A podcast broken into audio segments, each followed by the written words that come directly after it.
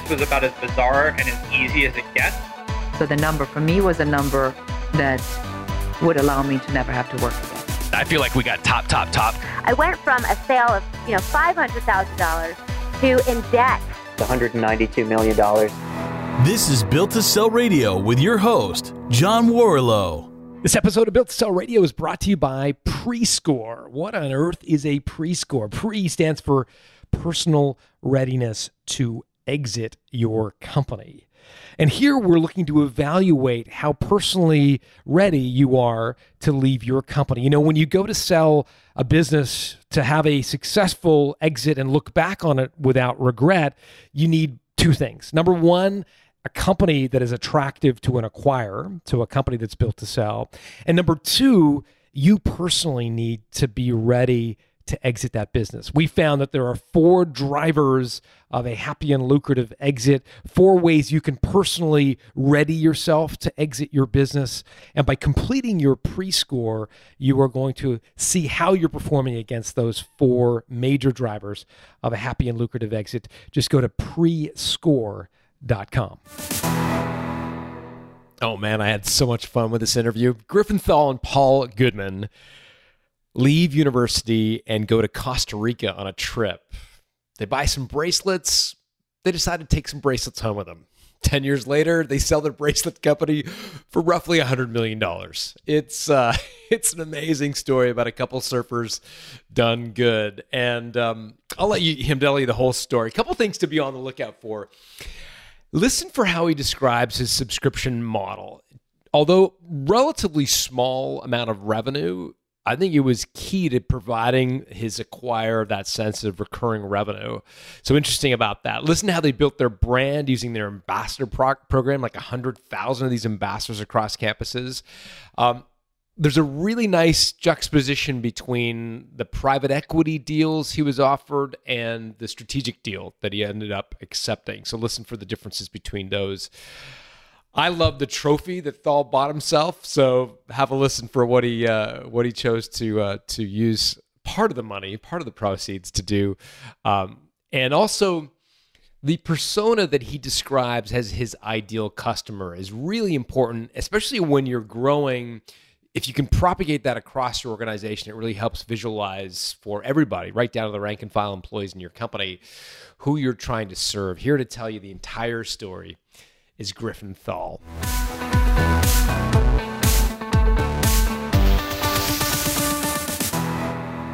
Griffin Thall, welcome to Built to Sell Radio.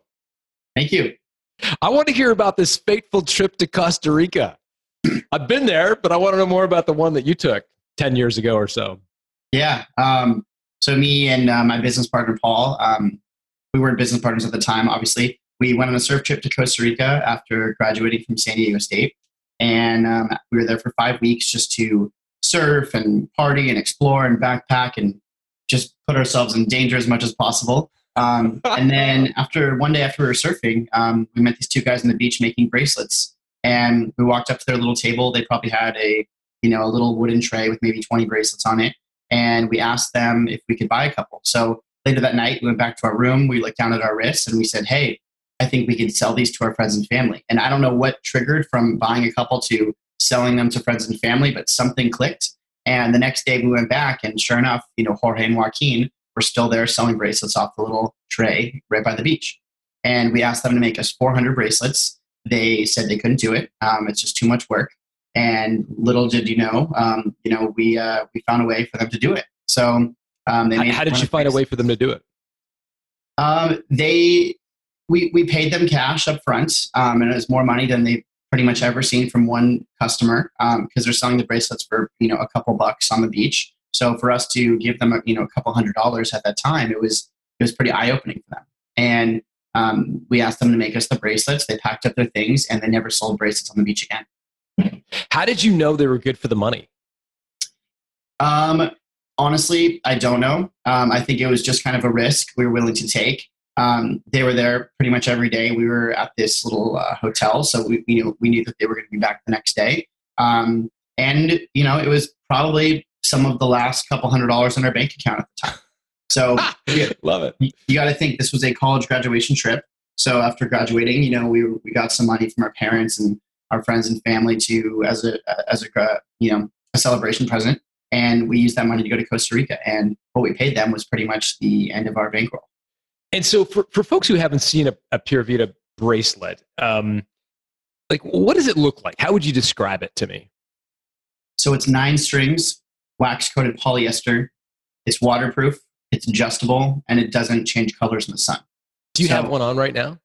Um, I did. I just gave one away actually. So, Okay. um, I was going to say, hold it up on YouTube. I know, I know. I usually, um, I, I, I'm either wearing them half the time or not wearing them half, them half the time, and it's for a generous marketing opportunity that I want to give it to someone. Got it. So I'm assuming that it's not terribly expensive to to create one. If if Jorge was selling them for a couple of bucks, like I'm guessing they're pretty inexpensive. Or Yeah, I mean they're they're pretty inexpensive, but um, you know we've we've uh, as much as we've scaled the business, we've never really negotiated our rates with Jorge. Um, we've never tried to penny pinch him. We've never tried to maximize um, or risk the relationship. Um, it's been very uh, trustworthy. Um, it's been very um, you know consistent, and I think both of us feel that we need each other to succeed. are you still getting the bracelets from the same guy? Oh yeah, Jorge and Joaquin. They Wow. run the operation. They have almost a thousand employees now, hand making every Pura Vida bracelet. Okay, hold on a second. That's just the craziest story. So you're taking a guy that's selling bracelets on the beach. Ten years later, he's running a thousand person organization.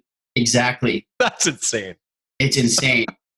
I mean, How, how do you teach somebody to like literally like run a thousand person company? That's inc- like how like like I- did you I- train him? You must have. honestly, I, I think I think it was just that was part of the luck that crossed our path is that we both realized there was an opportunity to be had and we both ran with it. And you know, this was mine and Paul's first job out of college. We've never used our resume. We've never raised funding. We've never done anything like this. So um, it was it was a big learning curve, and I think they had the same learning curve, you know, in a third world country to be able to scale a business. So to say that we taught them how to grow their business is, is completely not true. You know, they did that on their own. So we run two separate businesses, um, and uh, it's it's been it's been extremely successful. What do you mean you run two separate businesses? Help me understand. So so we don't own his company. got it. Get, So got it. technically, like if, if you were if you were to go manufacture a product, you would own the manufacturing plant as well. Um, you would be buying it as a cost of good. That's just kind of how we set it up from the beginning.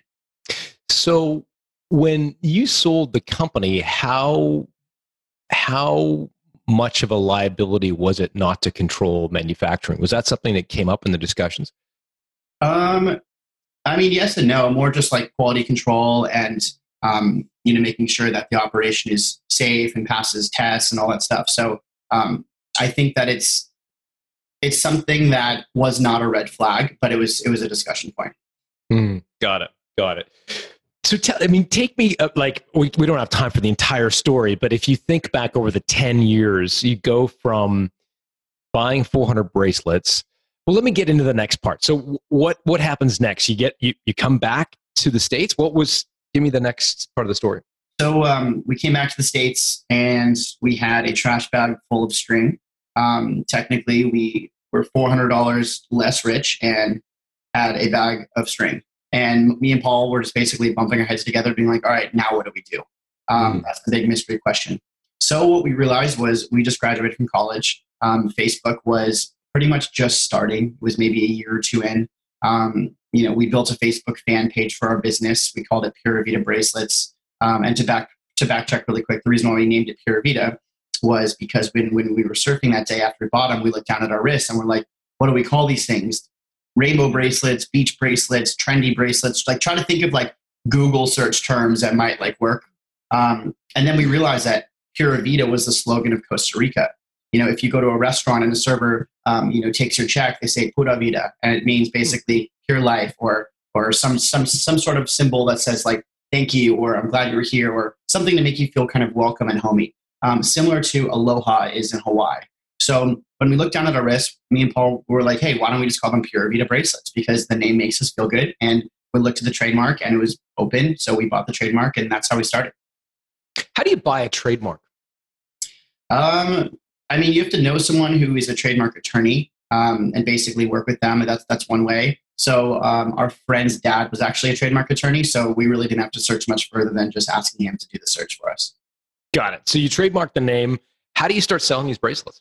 Yeah, so we came back, um, trademarked the name, you know, did as as as basic business stuff as possible. Um, you know, I think we used LegalZoom in the beginning to just kind of get simple things set up. Um, you know, we have an S corp.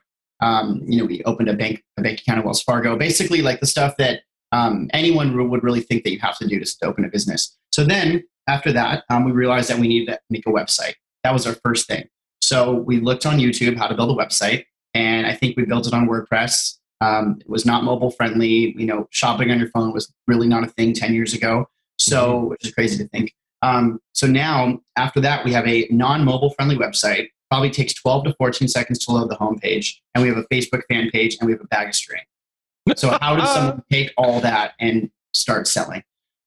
So, what we did, um, we started to go around San Diego. We pass out bracelets at the bars and restaurants. Um, we were big into the, the kind of, you know, 21 year old kind of uh, music scene in San Diego. So we would go to the, the clubs and pass out bracelets to DJs and the people that went.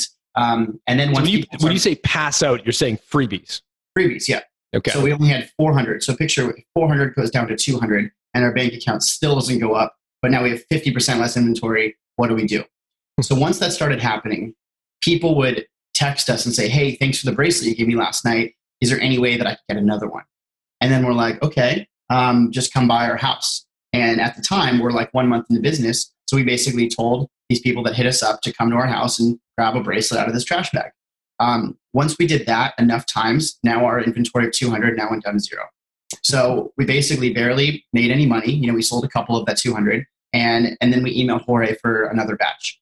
So a day goes by, a week goes by, no response. On day 10, he finally writes back and he says, "Hey guys, sorry for the delay." And this is all in Spanish, obviously. Um, hey guys, so sorry for the delay. Um, I would love to get you the bracelets. Um, you know, please uh, let me know how many you need in the address because he never shipped to us before. So before we left Costa Rica that first time, we actually set him up with an email address, a PayPal, and all this just in case. I mean, I don't even know why we even thought that far, but we just did. So once he wrote back on day 10, it was just like fireworks. We were just like ecstatic. Like now we have our manufacturing locked down. He wants to make more bracelets, and we could go to step two. So now um, we sent him money for the bracelets. Obviously, we fronted the money again. We took that risk. Um, we negotiated the price, and um, like two weeks later, now we have a thousand bracelets in my bedroom floor. So what did we do? We repeated the same thing, passed out bracelets around San Diego, and then are slow finally, learners, man. I know. And then finally, and then during this time, we built the website too. We watched videos on YouTube. We built the website. I took product photos. Didn't even know how to do that. Um, didn't have an iPhone back then. Had a BlackBerry, so I had to like get a camera. Um, just basic, as basic as you can. And then orders started to come in the website, and we started seeing people that we were passing passing out the bracelets around San Diego would order from San Diego and LA and SF, and then they would start going to the East Coast. And what's the margin? Like, like what are they paying, and how much are you guys paying? Um, I mean, it's it's pretty. It, we get them for a good price. Um, it's similar margins to you know other brands that are like in our accessory category. Um, I, I would say that that's that's probably as, as accurate as you know as as it would be. I'm going to Um, interpret that to be massive. what? Okay, let, let me like. What does a Pura Vida bracelet cost? Like, if I were to buy one on, online at this at this juncture yeah. in history. I mean, you could buy them anywhere from six dollars to a pack of bracelets is like forty five dollars. Okay, so at this time though, when you're just starting to sell Yeah. your first thousand, selling- what are you? We're selling the bracelets for five dollars on our website. Um, so to kind of branch off what I was saying before, um, Paul and I just graduated from state from San Diego State. We were both in fraternities. We were close to our Greek organization. So then what we did, we hit up all the sororities and we hit up all the fraternities. We asked them if we could come in and give a talk about our new our new brand. So we would knock on the door um, with a scheduled um, time to come in. We would go to the front of the chapter meeting and we would talk about what we just did after graduating college for two reasons. One, to inspire people. Two, to market the brand. And three, to see if we can get some more people to like our Facebook page. So after we did that, we would go to sorority, sorority, sorority, and fraternity, fraternity, fraternity. And then our Facebook fan page was starting to explode. We went from zero likes to a thousand likes to 50,000 likes to 100,000 likes. And this is with 100% organic reach. Hmm. Okay. So then what we would do, I would get new bracelets in from Costa Rica. I would take a photo of them. I'd put it on the fan page and I'd say, like this photo if you want this bracelet. and we would get a thousand, two thousand likes in the first hour. It would just everyone wanted this bracelet, and then they say, "Where where do you get it?" And then we put a link to the website. The website would explode. We'd sell out, and that's how we placed the second order for Pura Vida. Wow. How, uh, many people who are sort of into marketing know that that Facebook over time or recently has sort of demoted or, or and no longer shows those organic results anymore. How did that impact your business? So once once the Facebook page went from 100% organic and then pretty quickly started to just almost go to 50%, then zero. Um, what does that mean, 100% to zero? For people who don't really know what we're talking about, like, yeah. How so basically, when we first started our fan page back in 2010, 11, the reach was 100% organic. So if you had 100,000 followers, all of them would see a post because they're signing up to like the page, meaning that they want to see your content. So as Facebook started to um, release uh, their ads platform, it started to reduce the organic reach and require you to pay for the reach. And once that shift took place, then we had to be creative with our marketing, which allowed Pura Vida to drastically scale on the plate, the paid platform. So maybe walk us through what did that involve the the evolution from the kind of natural to to paid. Yeah. So so once we built the brand on as as quick as we could on the organic side, um, we were able to use Facebook uh, Facebook Ad Manager to start creating Facebook ads. And what that means is we would um, get our product shot from influencers, from in-house, um, from anywhere we possibly could to create the most um, jaw-dropping images that would click that, that people would click on and go to our website and make a purchase. So we would create different ad sets for different product categories. So we'd have a, an ad set for the original collection. We'd have an ad for specific style packs, which is a, a pack of four or five bracelets combined. We'd have um, a Facebook ad for a ring or for something like that. Um, and once we would have all these different types of ad sets, customers from all over the world were starting to come into our website from these ads, and that's what that's when Pura Vida really took off. Got it. Got it. And and again, I'm I'm a complete neophyte when it comes to social media. Don't have an Instagram account. I've checked Facebook like three times in my life. what when you say advertising, are you are you are you describing about promoting a post or are you really talk, talking about ads that we think of in the traditional sense of sort of thumbnail ads? Yeah. So it's it's not really um, promoting a post. It would be more um, going through like the Facebook ad manager um, okay. and uploading uploading a photo as an ad. So basically, it, it's it's you could do a post promotion. We've never really done that, um, just because the way that we do it is, is so at scale, and you ha- need to have a little bit more control and um, the ability to kind of be uploading different ad sets and variations and A/B tests. Got it. And then and then what? How did you track the emergence of Instagram? Because I understand Instagram has basically taken over from Facebook as the primary platform, certainly in the, that kind of age group that you're after? Yeah. Um, so for us, once um, once Instagram, or uh, technically once Facebook bought Instagram, um, that's kind of when it really gained popularity. And we use Instagram as our as our gallery to showcase the best that Pura Vida can offer. So you got to think why someone likes or follows an account. It's because they truly want to they want to see the content, they want to see your products, they want to hear your story. They basically want to have any way to engage with your brand in the most creative way possible.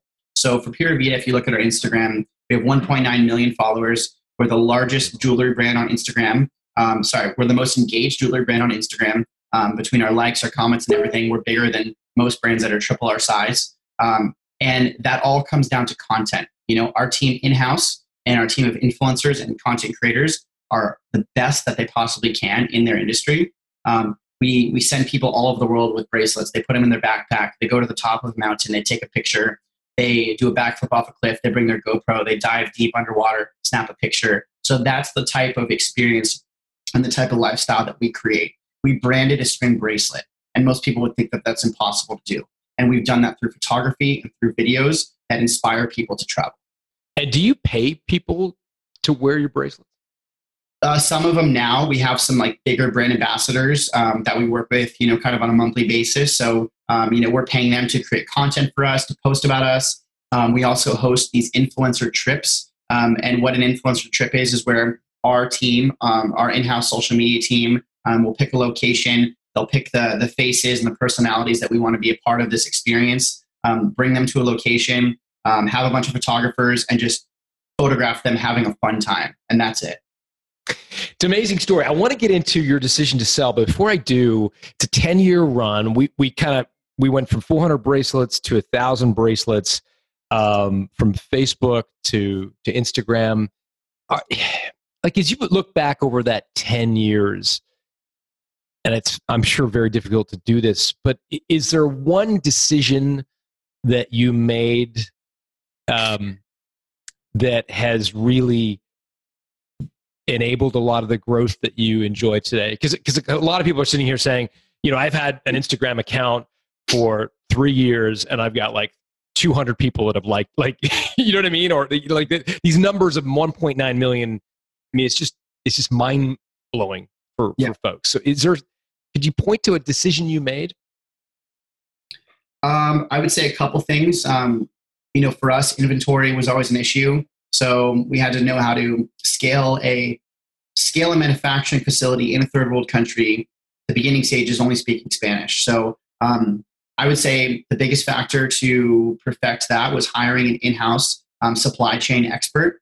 Um, and you know, we brought in someone from um, a bigger company, and you know, she's been really helping with Pura Vida's growth because you know she's really secured our manufacturing, um, our relationships um, with the vendors, but also making sure that the quality controls there and the scalability is there. So if you are a fast growth company, um, making sure that your, your supply chain and logistics is dialed, um, that's more important than the marketing from the beginning stages.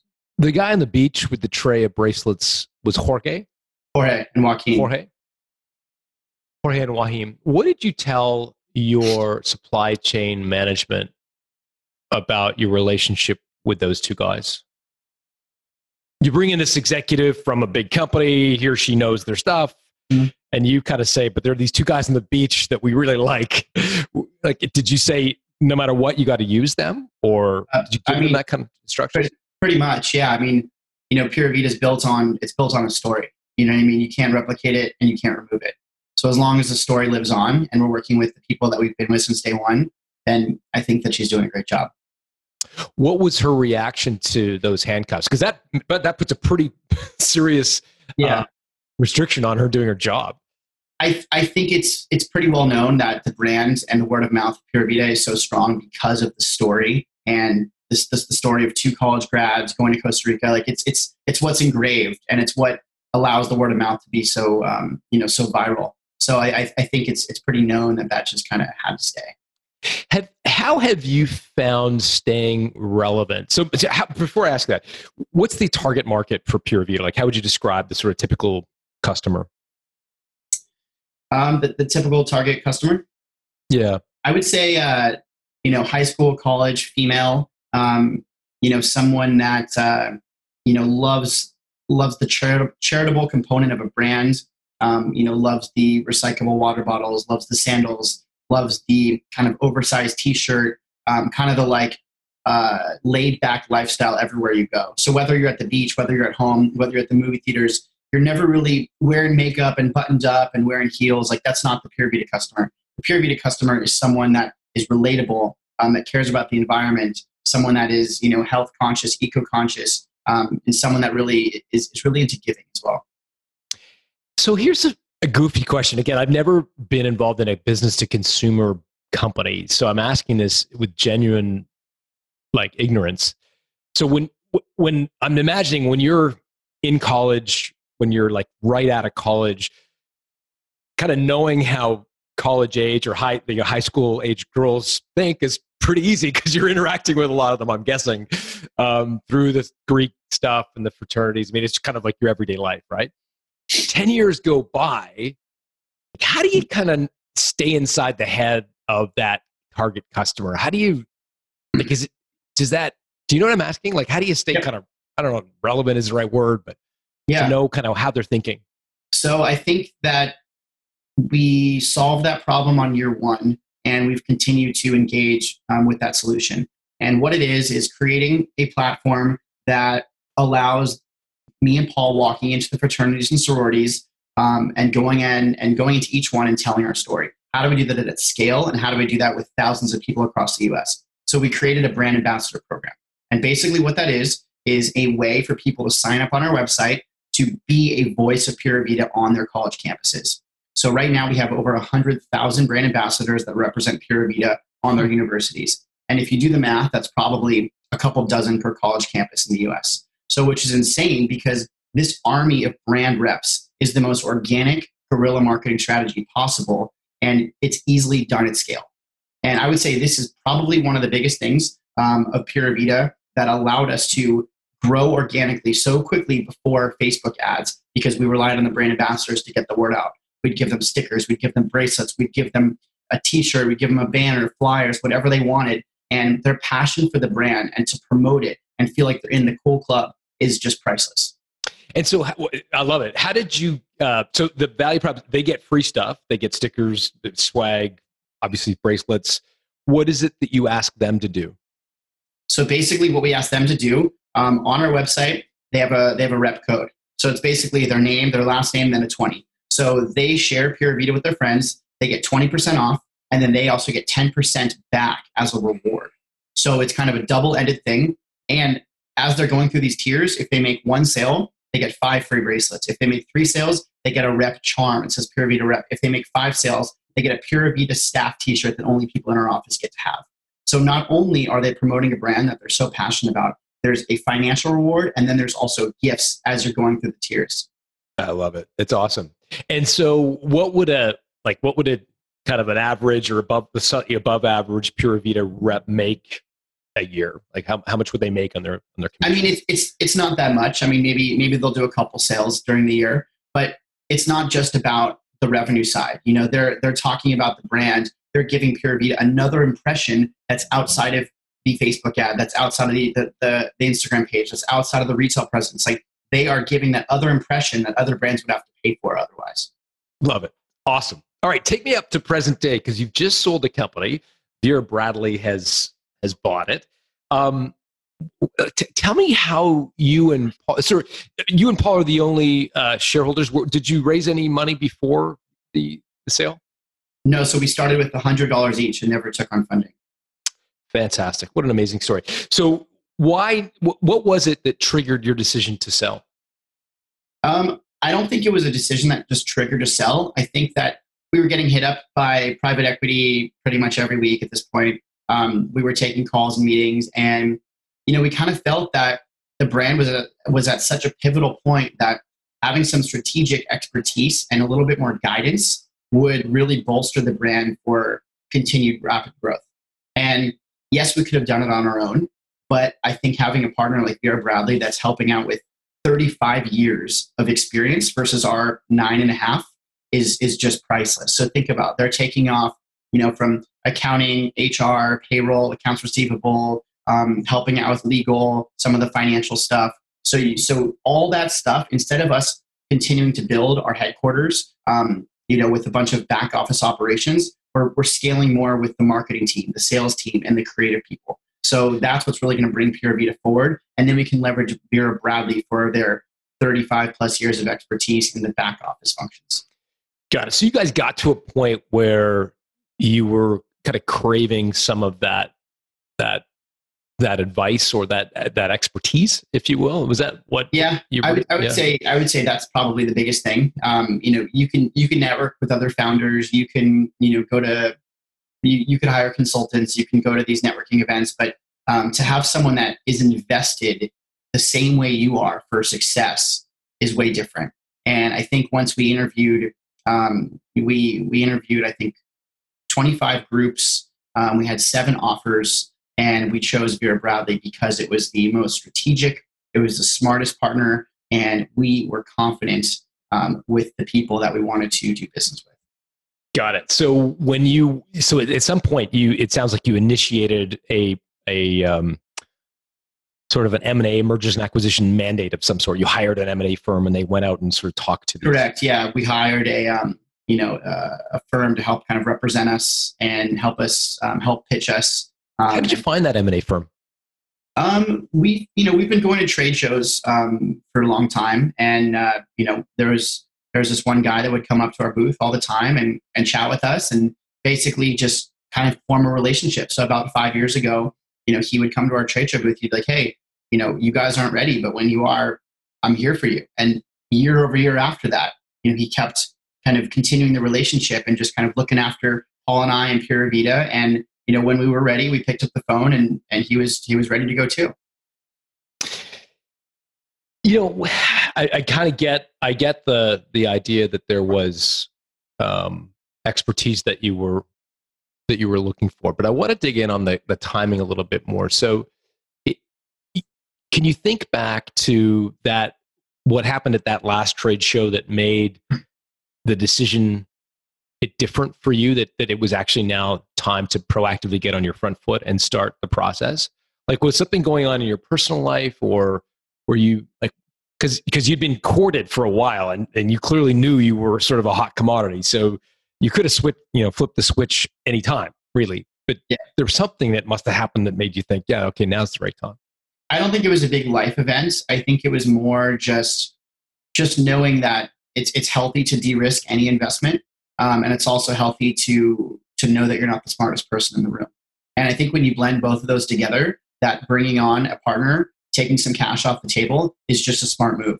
Um, it also is a moving target. You can never time it. You know, you could always say, but next year, but next year. Um, and I think that the way that we kind of set it up, along with our kind of um, tiered earnout, um, will allow us to continue having motivation for Pura Vida, but also, you know, have another uh, healthy exit as well. Yeah, yeah, and and I'd love to get into that. Before we go, though, you're you had 25 kind of interested parties that that sort of signed a letter or a an NDA, I'm guessing of some sort. Yeah. Got it. And what was the what were some of your reflections when you think about those? Were there any sort of themes that came out of those meetings that might be helpful for our listeners? I mean, yeah, it was a it was a huge learning process. I feel like just going through that, I like went to grad school or something.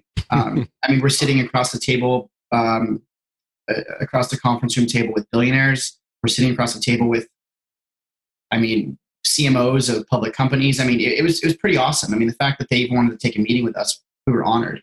Um, so I think you know it, it's really cool being in this position because you're basically interviewing. Both sides are interviewing each other because you either both want each other or you both don't want each other. And I think a big learning was you know knowing that that there is fad risk with any company. You know what I mean? People want to know. So how long is this going to stick around for? Or is this brand cool in five or ten years? Or um, what happens if X, Y, and Z, or how are you going to fix these issues? So um, it's it's really like a poking and prying type of um, interview, um, if you will. But you got to know that their questions are valid, and it's probably the first time we've ever been challenged with those questions. So um, there's a little bit of discomfort when you're asked. Yeah. So you were asked questions. What were your questions of them? Like you said, it was a two way street. So what sort of questions were you asking those 25 companies?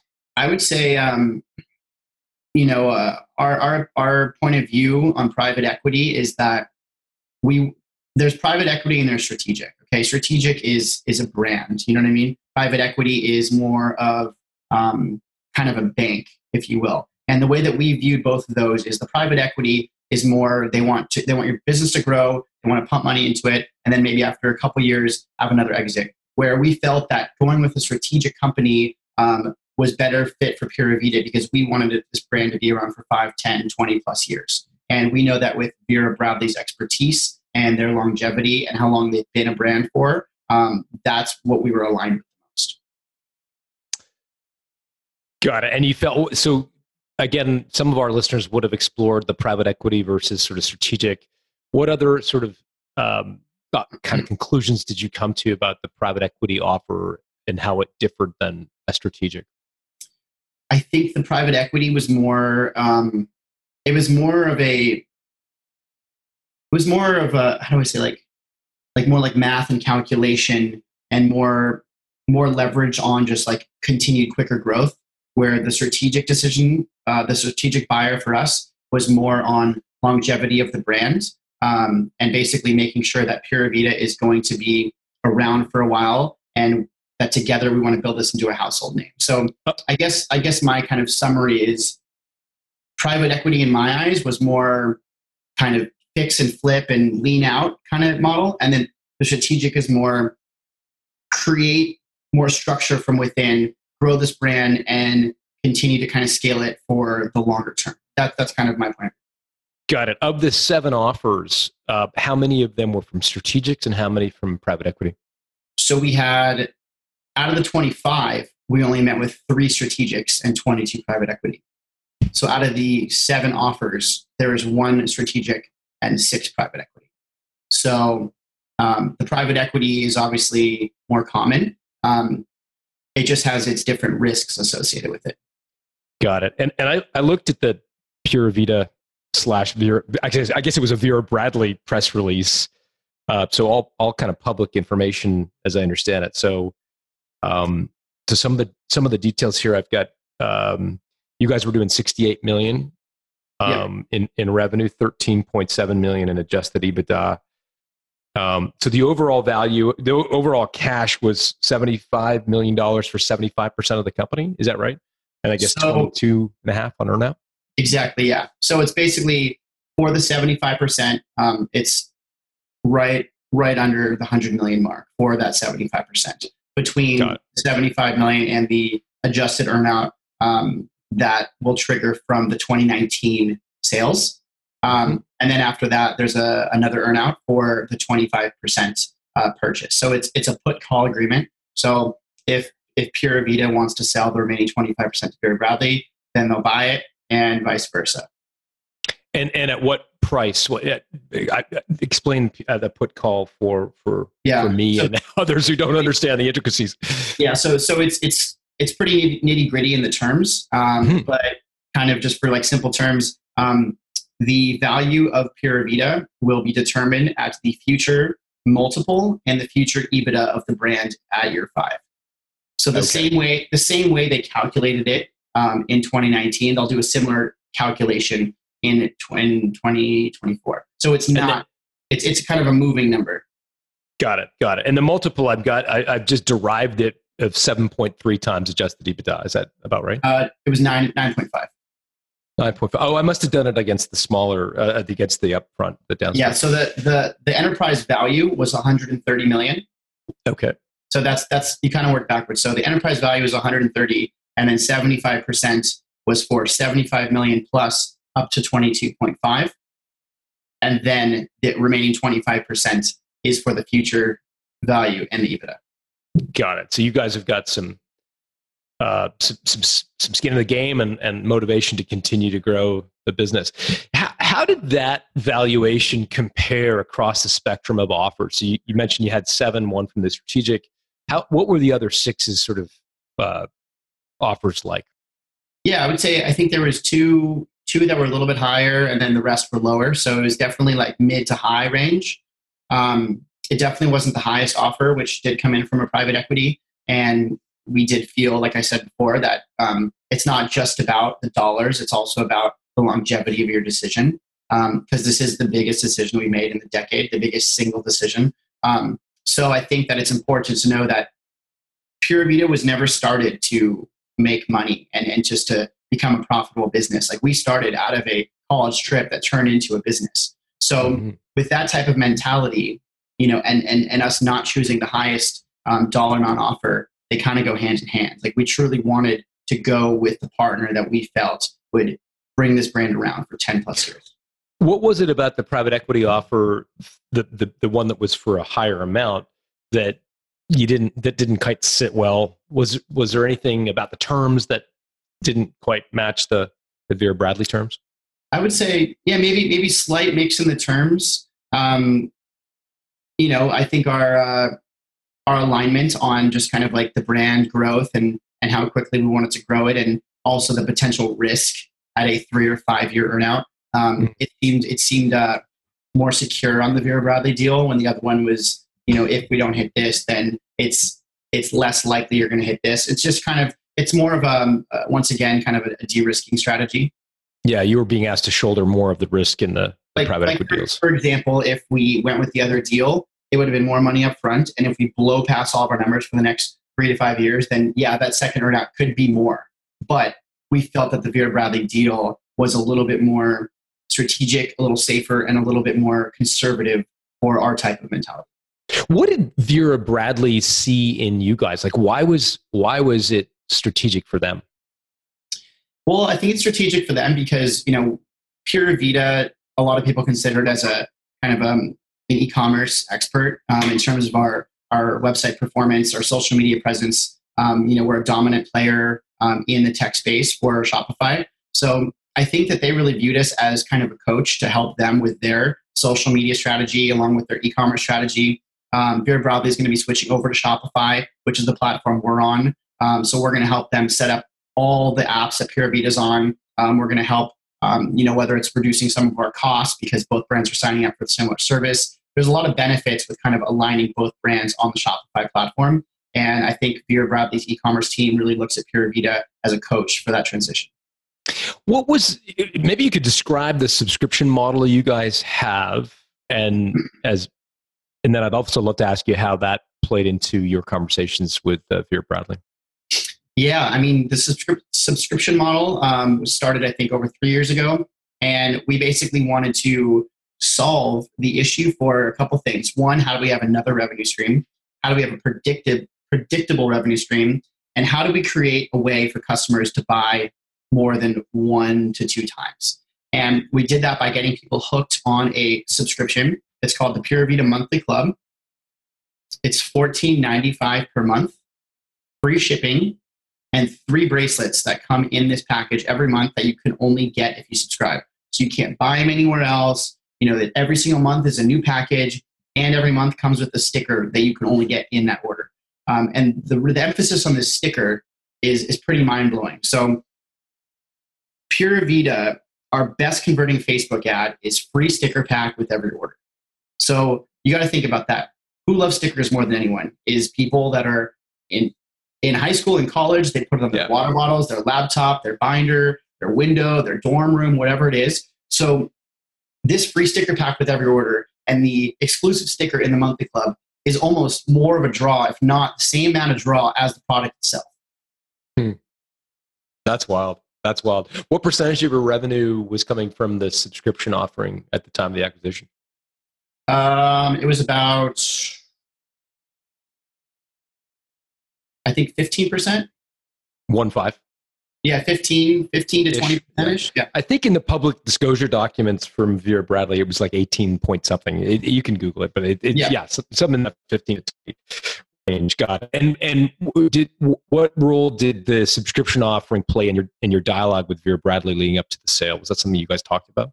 Yeah, I, I think they, they view it as another channel. You know what I mean? So mm-hmm. each, each channel for Pura Vida has kind of a different, um, a different math behind it. You know what I mean? From like the gross margin, the profit, and the EBITDA. So we have our wholesale business, we have our e-commerce business, and we have our subscription business. Um, so when you kind of put all those together, those channels create the top line revenue for the sale. Yeah. This is a goofy question, but I I have to ask. I mean, you're a young guy, right? Like if, if you're watching this on YouTube, you can see Griffin's got a beanie hat on. I mean, you look like you just come off a surf trip of some sort. Uh,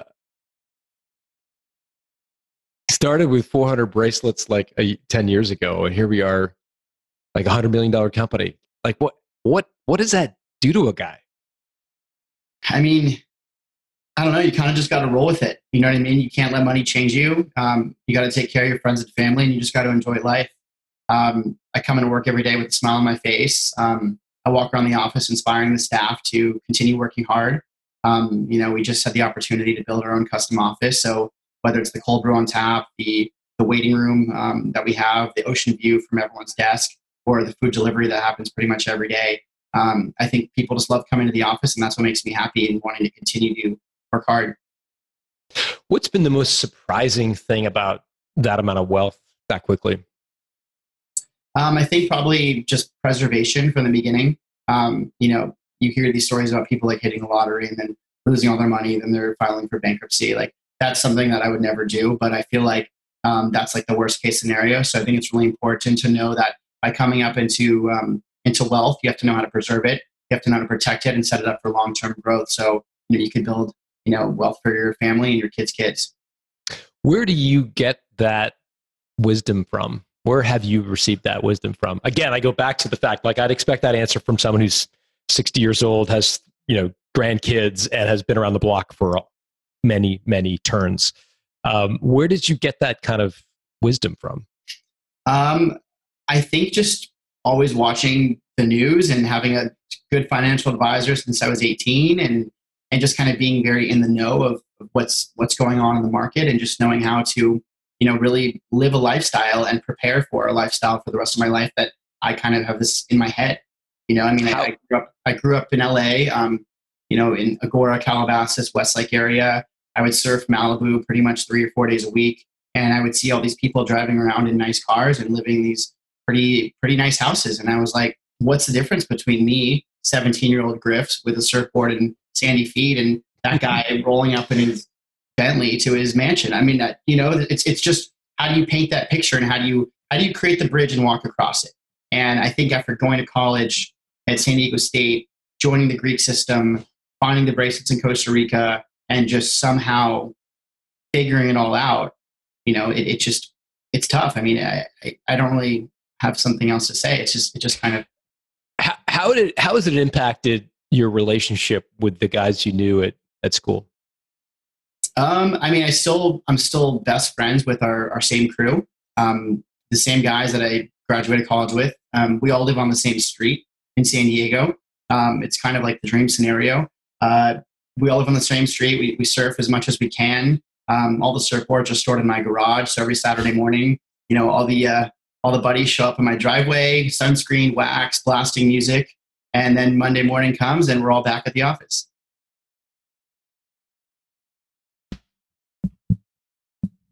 But it doesn't have a. Um, I mean, isn't isn't there an elephant in the room now with the relationships? I, I mean, if I'm just going to work for my my my kind of everyday job, and there's Griffin rocking up on Monday morning, having a very different situation, isn't it a sort of an elephant in the room? Um, no, I mean, I think, I think it's just been Pura Vida and my lifestyle, along with Paul's, has always been blended into one thing.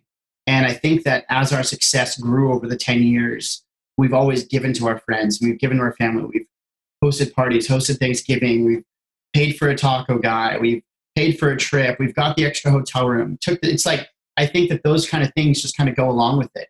And I don't think that there is an elephant in the room because we've always been so grateful of the growth along the way. Did you buy yourself a trophy? Um, I mean, I got a Tesla. I feel like that's there you go. You know, gotta gotta help Elon's stock price. yeah, that's not having many problems these days. I know. Good for you. What'd you buy? What? Uh, which one? I got the uh, the Tesla, the Model S. Nice. Did you get the P100? Yeah. Attaboy. It's fun. Fun car.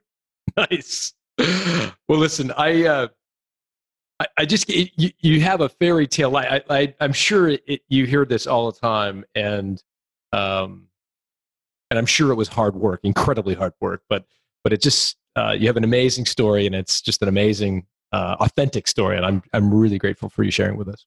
Thank you. Well, I appreciate it. You definitely uh, asked some great questions, so I, I feel inspired too. Awesome, Griffin. Where uh, if people want to reach out, uh, do you want to send them to a website, or you, do you accept LinkedIn connections? What's yeah. You know, what's the best? I would say not LinkedIn. I get tons of spam on LinkedIn, as most people. Yeah. Um, but just email me griffin at puravidabracelets.com or um, I'm pretty active on Instagram, so just at Griffin Thall. You could send me a DM, um, and I'd be happy to uh, pick up the phone and chat. Griffin, appreciate it. Thanks for joining. Thank you. Peace out. Thanks.